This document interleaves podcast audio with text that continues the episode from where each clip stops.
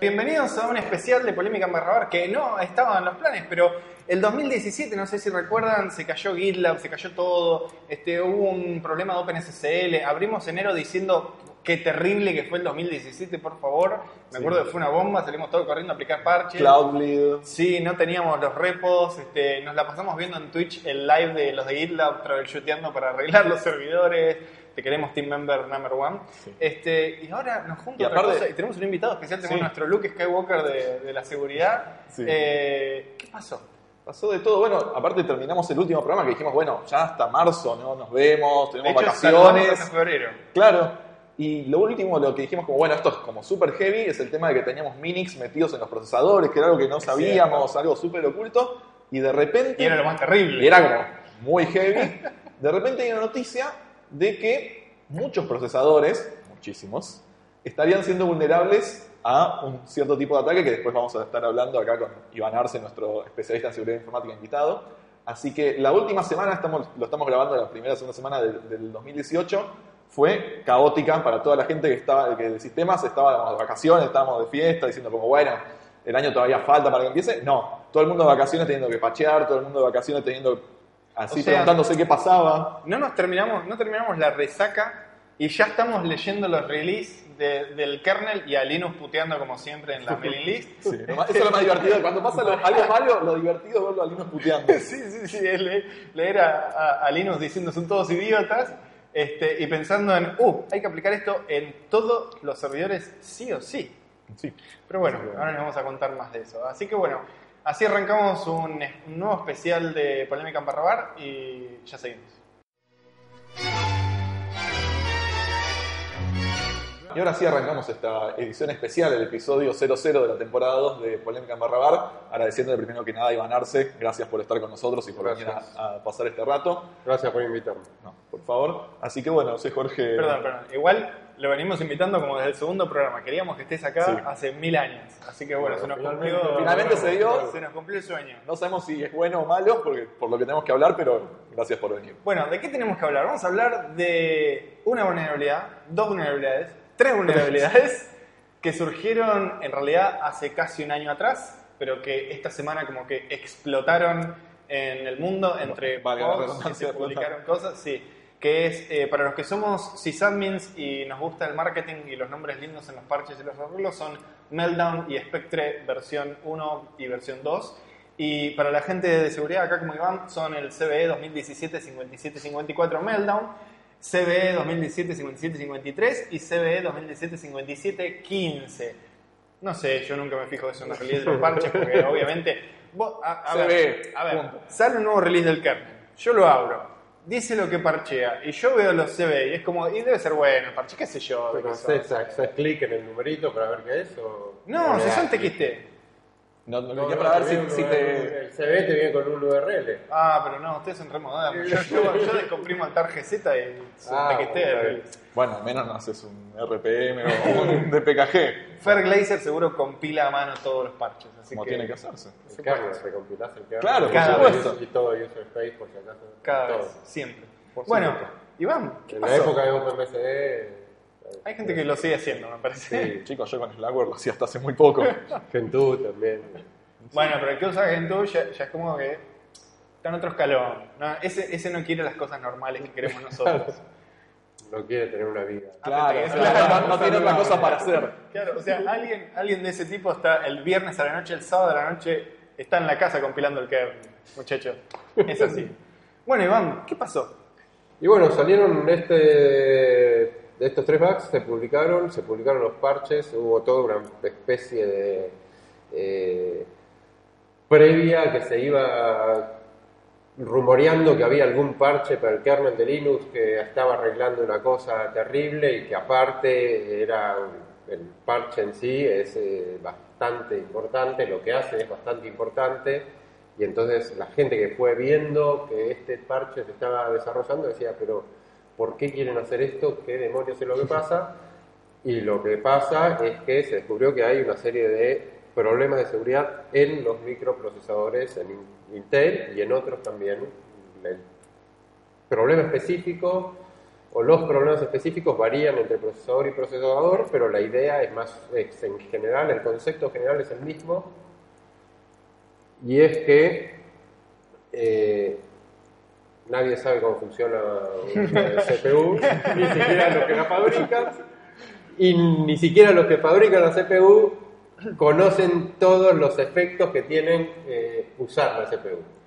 Es- Bueno, es porque recordemos para los que estén leyendo esto que seguramente ya estuvieron leyendo los releases. las Ya estuvieron cosas. parcheando. Ya- a esta altura ya deben estar parcheando. eh, creo que los de Ubuntu salían ahora el 9 y el 10, los de Red Hat también. O sea, todos ustedes deben haber parcheado ya para esta altura. Y si no, ya lo deberían Deberían estar haciendo mientras están viendo esto o escuchándolo. Eh, que afecta a una gama de muchos años de microprocesadores. O sea, no es que es una... Va, primero una pregunta. ¿Cómo podemos considerar este problema de, por ejemplo, el de la especulación? ¿Es un bug? ¿Es una vulnerabilidad? ¿Es un feature? ¿Es un problema? ¿Es un feature? Eh, hay dos tipos de problemas. Uno que desde mi punto de vista es un problema de diseño y otro que es un problema de implementación. El problema de diseño desde mi punto de vista es que eh, en pos de ganar eh, performance se... eh, bueno, no sé, ahora lo- no sé si es exactamente un problema de diseño, pero Técnicamente se ejecuta código arbitrario. Técnicamente se ejecuta código eh, no en el orden en el que se el que el que programa esperaría que, esperaría que se ejecute o no el código que el programa esperaría que se, eh, se ejecute. Esas dos cosas suceden. Eh, lo cual no está mal, es válido. Si vos querés ganar performance, lo que por otro lado tenés que hacer es que si haces eso, cuando después te mandás, haces algo que no, que no es lo esperado, tenés que volver para atrás y dejar todo como estaba y que nadie se entere. Bueno, esa última parte no sucede. ¿no? Se encontraron problemas por los cuales el diseñador de la CPU decidió tomar atajos para hacer las cosas más rápido. Antes de una memoria que no se sabe si la tengo que acceder o no, la cargo de antemano y la guardo en, en el caché. Eh, y después, si resulta que no la tenía que acceder, bueno, no hago nada, pero la dejé en el caché. O sea, ahí me perdí la parte de dejar todo como estaba y que no se entere nadie. Esa última parte es un problema de implementación, pero que yo creo que deriva de otro problema que es la concepción de cómo diseñar el CPU sin tener unos mecanismos de seguridad que aseguren eh, que se respetan las propiedades que uno quiere respetar. En este, este el, el del problema del caché es más que nada el meltdown, el 5754. Se hubiera solucionado si, si después de esta ejecución que no se tendría que haber ejecutado o que finalmente no fue la que se tendría que haber ejecutado, si borraba el contenido de la caché, en vez de que después la- desde C la puedas levantar con el, con el flush. No, lo que, lo que pasa es que eh, O sea, se ¿cuál, carga- cuál podría haber sido se un camino carga, correcto? Se carga en la calle contenido de memoria para la cual en teoría el usuario no tiene acceso y, y se chequea si hay acceso o no después. Eh, el- O sea, es- el tipo entró a robar, Claro. se llevó el botín y después, Después el, el- kernel hace. Ah, el CPU hace. No tendría que haber entrado. Claro, suena la alarma después de que se Claro. Es- ese es el problema. Entonces, si vos vas a diseñar, vas a diseñar un sistema de alarma, eh, que suene la alarma Antes. Cuando, cuando, está cuando puerta. cuando se abre la puerta o cuando está adentro y no cuando salió con la plata y cerró la puerta. Eh, bueno, ahí ese es, el, ese es el problema. Vos, tengo entendido que has hecho auditorías Sí. de seguridad. ¿Vos crees que, o por qué crees que esto pudo, pudo habérseles pasado por adelante? Porque yo entiendo que el común de nosotros, o por ahí, de hecho, muchos de los que investigan en seguridad informática, la gran mayoría no están buscando a, a este nivel, o los que yo conocí no han estado buscando a este nivel, pero la gente que desarrolla eh, los circuitos de estos procesadores lo tiene que ver todos los días. Porque trabaja con estas cosas. Claro, pero, o, sea, o sea, tiene que haber alguien que tiene asignado poner el sistema de especulación en la nueva generación de procesadores. O algo Sí. por el estilo. O que van metiendo cosas legacy de hace 20 No, años sí. y nadie lo mira. Sí. Sí, porque... Parece que hay un speculation specialist. O sea, o sea que, que eh, como en la película Hackers, cuando Angelina Jolie dice. No, cuando Cayo Guerra dice, o Zero Cool, dice: "¡Ah! ¡Tiene Risk! Claro. Esto es increíble. O sea que esas mismas instrucciones Risk siguen siendo las mismas y nadie verificó esos circuitos en los últimos años. ¿O puede No, no, es peor, es peor que eso. Es peor que lo que decís. ¿Por qué? Eh, porque en realidad la especulación, la ejecución especulativa está buena. Es una, Sí. O sea, está bueno porque es, una como que vas- es un feature que va- mejora, ayuda a mejorar eh, la performance. Vas haciendo cosas mientras ejecutas instrucciones que son lentas, vas haciendo otras cosas y bueno, si al final resulta que no había que hacerlo, bueno, No descargo. Todos los cambios que hizo esto los descarto, no pasa nada, pero si resulta que sí, gané tiempo. Eh, y es un feature que es central al funcionar. Vos querés que procesadores con mayor performance, querés, o sea, hay una demanda para eso, porque tenés que correr, no sé, alguna cosa monstruosa eh, arriba, querés eh, ahí, querés ahí, te- necesitas estas cosas. Sí. ¿no? Machine learning, hay eh, Claro, sí, blockchain, sí, sí, sí. cripto, todo. Eh, entonces se adopta eso desde hace décadas. Y, y las diversas iteraciones de los procesadores van dándole vuelta de rosca, para hacerlo cada vez más eficiente, cada vez que consuma menos, no cada vez más seguro. Y yo creo que a nadie se le ocurrió decir, che, esta parte de lo que estamos haciendo habría que hacer una, un análisis de seguridad, una auditoría Está- para asegurarnos que no... Pero a mí hay algo que no me cierra. Eh, esto, esto igual es una experiencia personal, así que no cuenta como evidencia, pero la ejecución especulativa Mm. es algo que yo vi en la secundaria. Y yo estudié en La Matanza, o sea, no es Harvard. Eh, y yo estudié en una técnica del Estado y yo me acuerdo que en uno de los últimos años, cuando estudiamos eh, arquitectura de procesadores, vimos cómo funcionaba la ejecución especulativa. Entonces es algo que obviamente yo no me dedico a la seguridad y nunca se me hubiera ocurrido eh, eh, explotarlo, pero digo, no es que es una feature que nadie conocía. No, no. A ver, a ese punto no. había 35 pibes, de los cuales 30 no se, no se dedicaron a la informática, que terminaron el año sabiendo que era ejecución especulativa. Así que... Preguntar alguno eh, si se acuerda ahora. este, o sea, no es que es una feature súper metida en el fondo del procesador que nadie conoce. que- Claro, pero lo que pasa es que también hay otra cosa que es eh, el- eh, los canales auxiliares, los side channels, que- Sí. y el uso de side channels para extraer información eh, de algo, de una caja negra o de una cosa en la que no deberías poder extraer la información, que también se conoce desde hace, desde los 70, y que ha- se ha usado para ataques eh, mucho después, en los 90 y de ahí en adelante, eh, para ataques que buscaban vulnerar en general criptografía, extraer claves de, de cifrado de algún dispositivo que las tuviera, que fuera resistente a, a- a que lo toqueteen y que lo abran, o que no se pudieran extraer directamente. Usar ese tipo de esas técnicas para extraer bit por bit eh, una clave de cifrado. Y en los últimos años, desde hace unos años, se empezaron a usar esas técnicas para ataques de seguridad informática, si querés, un poco más cercanos a las cosas que vemos nosotros, que son eh, en- eh, de sistemas, digamos, seguridad de sistemas. Entonces, tenés eso por un lado. Por otro lado, tenés las cuestiones de eh, los potenciales estados espurios de la, especulación, de la ejecución especulativa o de la predicción de, caminos, del branch prediction, cuando estás determinando qué vas a ejecutar.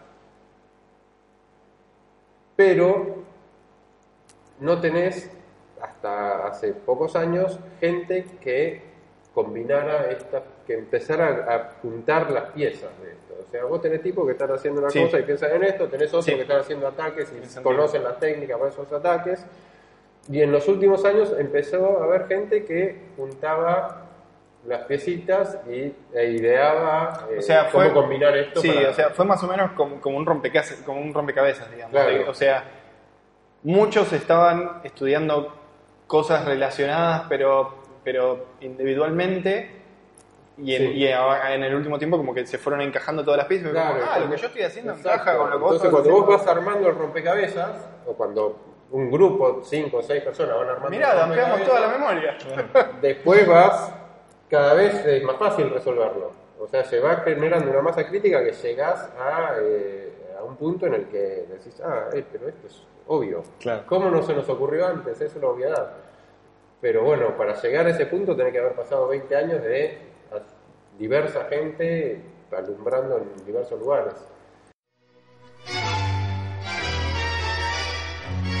Tenemos algunas preguntas de nuestros oyentes, de nuestros televidentes que están atentos. Y ¿Cuántos, siempre- ¿Cuántos mandaron preguntas? Uno. Agradecimientos a Fer Glazer, le pedimos especialmente las preguntas para, para Iván. Y una de las preguntas de Fer es, eh, ¿cuál es la diferencia entre estas dos vulnerabilidades, que en realidad son tres, pero una tiene asignada dos vectores Pará, a un nombre? empecemos por ahí. ¿Por qué son tres vulnerabilidades y tienen dos nombres? No tengo idea. Marketing. Sí, porque hay do- uno, Yo ya- uno de los grupos que encontraron, en realidad las vulnerabilidades las encontraron varios grupos distintos más o menos al mismo tiempo. Eh, que por otro lado estaban con- hablando entre sí, así que no es que fue completamente ala- aleatorio, al azar, que todos encontraron todo lo, lo mismo al mismo tiempo. Y un grupo le puso nombre y el otro, el, el de Google, no, las listó variante 1, 2 y 3.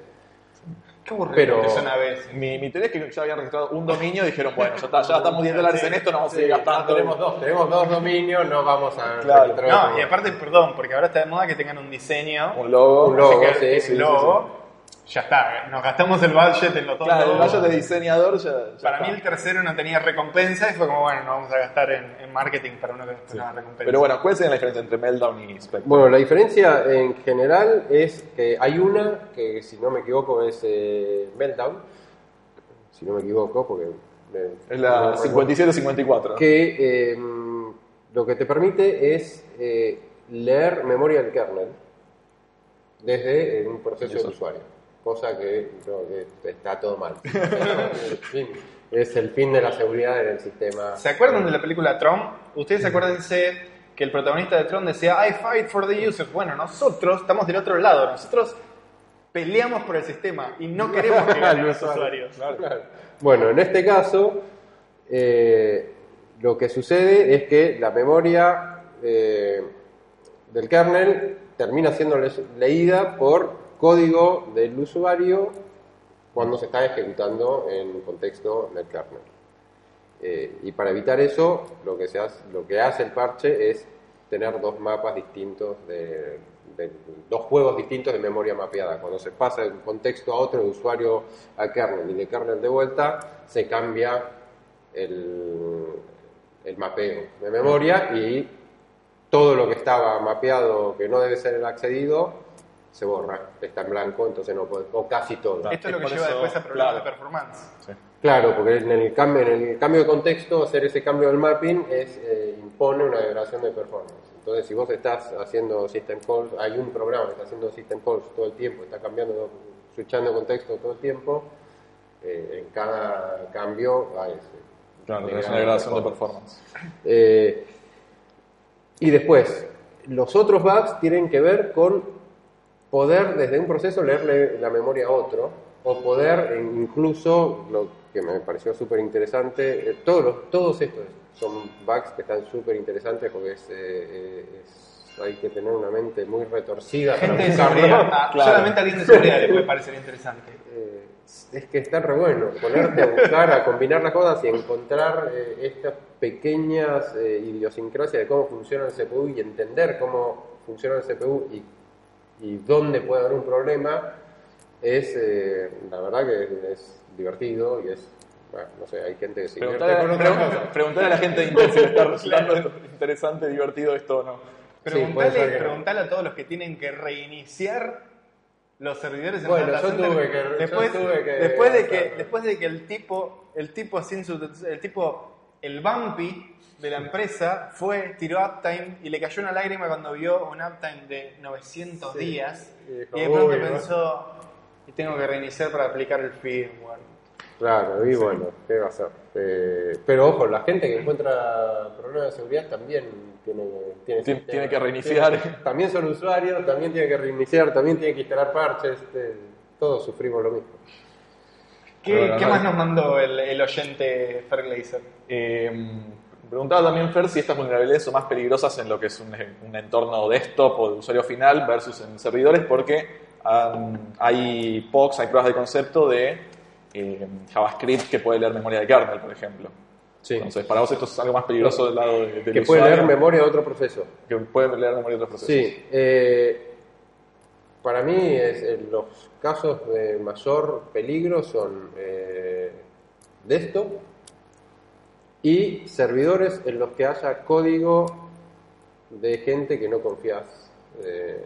Bueno, eso El caso particular de eso es, por ejemplo, un proveedor de servicios en la nube que tiene el mismo servidor físico Claro. código eh, de diversos De varios- clientes de- que no se confían entre sí y que el proveedor del servicio tampoco le confía a sus clientes. Bueno, inclusive hay otro layer, me parece más polémico, que es, en, porque ahora ya ni siquiera hablamos de instancias o de servidores virtuales, sino que encima ahora tenés todos estos eh, Docker as a Service, donde tenés, por ejemplo, SS de Amazon o Rackspace, creo que también tiene el suyo, que podés ejecutar directamente sobre OpenShift, no sé sobre qué, este, directamente containers y tus aplicaciones en containers. Y existen formas de saltar la seguridad de Docker, no. o sea que tentativamente, tentativamente con esto ya no solo pasás al, al el que te está ejecutando el container, sino que encima podés ir más atrás. Vas como saltando leyes sí. para abajo. Sí, es eso, eso que vos describís es, Es que baja por una escalera igual. lo que viene sucediendo desde hace eh, 10 años. O sea, con toda la idea de virtualizar y de, bueno, Docker y esas cosas, eh, son, no sé cómo llamarlas, yo mucho la seguridad Bueno, de eso. Docker es container D con un par de cosas lindas, pero Claro, pero es, no es una no es virtualización tradicional, es otra cosa. Pero con toda esta tendencia que hay a de cómputo en la nube y virtualización y, eh, y, y lenguajes de mayor nivel, de, al- de mayor nivel de abstracción, lenguaje de scripting, eh, etcétera, la seguridad, o la gente que busca problemas de seguridad, como que se fue desviándose en, do- en dos grupos. Los que van para abajo y se miran cada vez más a mayor bajo nivel, a menor nivel, a mayor bajo nivel o a menor nivel, eh, y se fijan en el, qué pasa en el hipervisor, qué pasa en, en el código de la BIOS, qué pasa y en cómo funciona la memoria, ahora cómo funciona la CPU o el microcódigo de la CPU. Y están los otros que se fueron yendo para las cosas de alto nivel, de lenguajes de, de alto nivel de abstracción, sé yo, Ruby, Java, etcétera, cuestiones de seguridad a nivel aplicación. Y en el medio está el sistema operativo que está como quedando... Ahí hubo un montón de avances en protecciones, eh, mecanismos de protección de seguridad, pero que está quedando como en el sándwich. encima el, el de CPU, la vulnerabilidad de CPU, me imagino que debe ser un tema en entornos para virtualizados, es, es cuando se conectan directamente al hardware, que medio como que, que bypassan por arriba la, hiper- la hypervisor. eso, es, eso virtualización, virtualización. Eso es fully- fully. fully- Claro, fully virtualized. virtualizado es lo otro, es cuando capturan las instrucciones Y las y baja. y las emulan. Entonces es, es, ahí vos tenés, ni siquiera tenés la capa del hypervisor, porque el Claro. hypervisor le está, le está dando como un sí, pasá directo para Allá allá. vale, claro. Y encima, si esto está en el CPU, el hypervisor no puede hacer nada para capturar en el medio. Claro, sí. Qué divertido. Sí. Bueno, pero aparte el, el, el tema de estas vulnerabilidades que no se ha hablado mucho es, eh, y que no tiene que ver con la administración de sistemas, con los sysadmin, así que no sé qué onda, pero igual lo voy a mencionar, es la aplicación de esto en contextos que no son Internet, ¿no? que son, vos tenés un- una cosa aislada que tiene código, eh, que no querés que nadie acceda o que tiene claves de cifrado metidas en algún lugar y que tal vez alguien que tiene acceso físico pero que solo puede correr un programa en condiciones normales no podía extraer más información y ahora, ahora descubrió que existe una serie de técnicas, una serie de herramientas que le dieron nuevas ideas de cómo hacer cosas. Así que es- nos va, digamos, la solución a los problemas eh, más de, sistemas en- conectados en Internet, por ahí va a llevar, ponerle 5 o 10 años. pero lo otro va a durar más en solucionarse. Así que... Eh, Mensaje esperanzador. ¿Cuál es tu recomendación de cómo parchear esto según tu experiencia personal? ¿En qué Bueno, mi, mi experiencia personal hay que cada uno tiene que evaluar la mejor forma de hacerlo. Eh, yo puedo comentar mi experiencia personal. Yo dije, yo tengo, corro muchas máquinas virtuales. Tengo una máquina virtual que uso como desktop para leer el mail, para esas cosas. Tengo varias otras que uso para experimentar y para hacer eh, pruebas, etcétera. Eh, El tipo es tan peligroso que se sandboxea a sí mismo. Sí, sí, sí, eso me llamó la atención. Me leí los mails de una virtual machine. Sí. Eh, sí, sí, sí, Está- es está perfecto. recomendable hacer eso, sí. Y eh, aparte que no, no tiene acceso, excepto a un solo folder, al del file system. Al file system No, ¿verdad? claro. Eh, bueno, eh, entonces yo dije, no, a ver, tengo para parchar eh, el, la BIOS. Tengo que hacer un update del microcódigo de la CPU Sí. eh, la- el software de virtualización, el sistema operativo del, del- del host sí. y después el sistema operativo de todos los guests. Entonces dije, bueno, si empiezo por abajo, o sea, parchando CPU y BIOS y se rompe algo, me quedo sin acceso. Se rompe todo. Entonces voy a parchar primero la máquina virtual. Entonces fui a parchar la máquina virtual.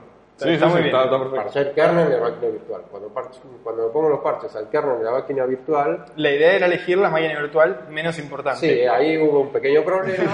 Estaba recién vuelto de no hagan vacaciones. esto, no hagan esto. Ahí recién volvías de vacaciones, estabas en... Bueno, Si elegí la todavía, tienen, virtual. si todavía tienen ron en la sangre, no hagan Claro, eso. lo que pasa es que era la máquina virtual donde leo el mail. Tengo que arreglarla porque si no es la más fácil que me hackeen, ¿no? Entonces, bueno, hay cierta excusa. Instalo el parche y me rompe la, la Los tools que me permiten hacer copy-paste, resizear, qué sé yo, hacer que sea más usable la, la VM. Eh, lo rompe, entonces me quedó una ventanita así dentro de la pantalla, una ventanita así de 640 por máquina 480, virtual, no Claro, puede inusar. 80 por 25.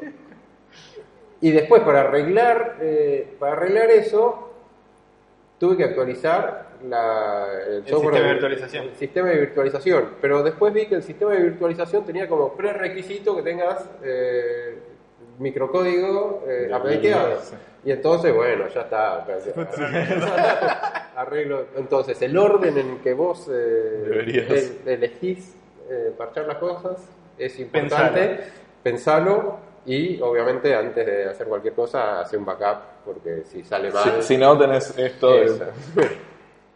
Este es el típico momento, o sea, eh, lo que él describió es el típico momento de, de los que trabajamos en, en administración de sistemas, porque para el de seguridad es fácil, el de seguridad te reenvía un mail y te dice, che, Parcheen. claro, te dice, che, chicos, tienen que parchear todo con esto, perdón, ¿eh? pero es más o menos así. Y después vos agarrás y tenés que pensar, tenés que hacer.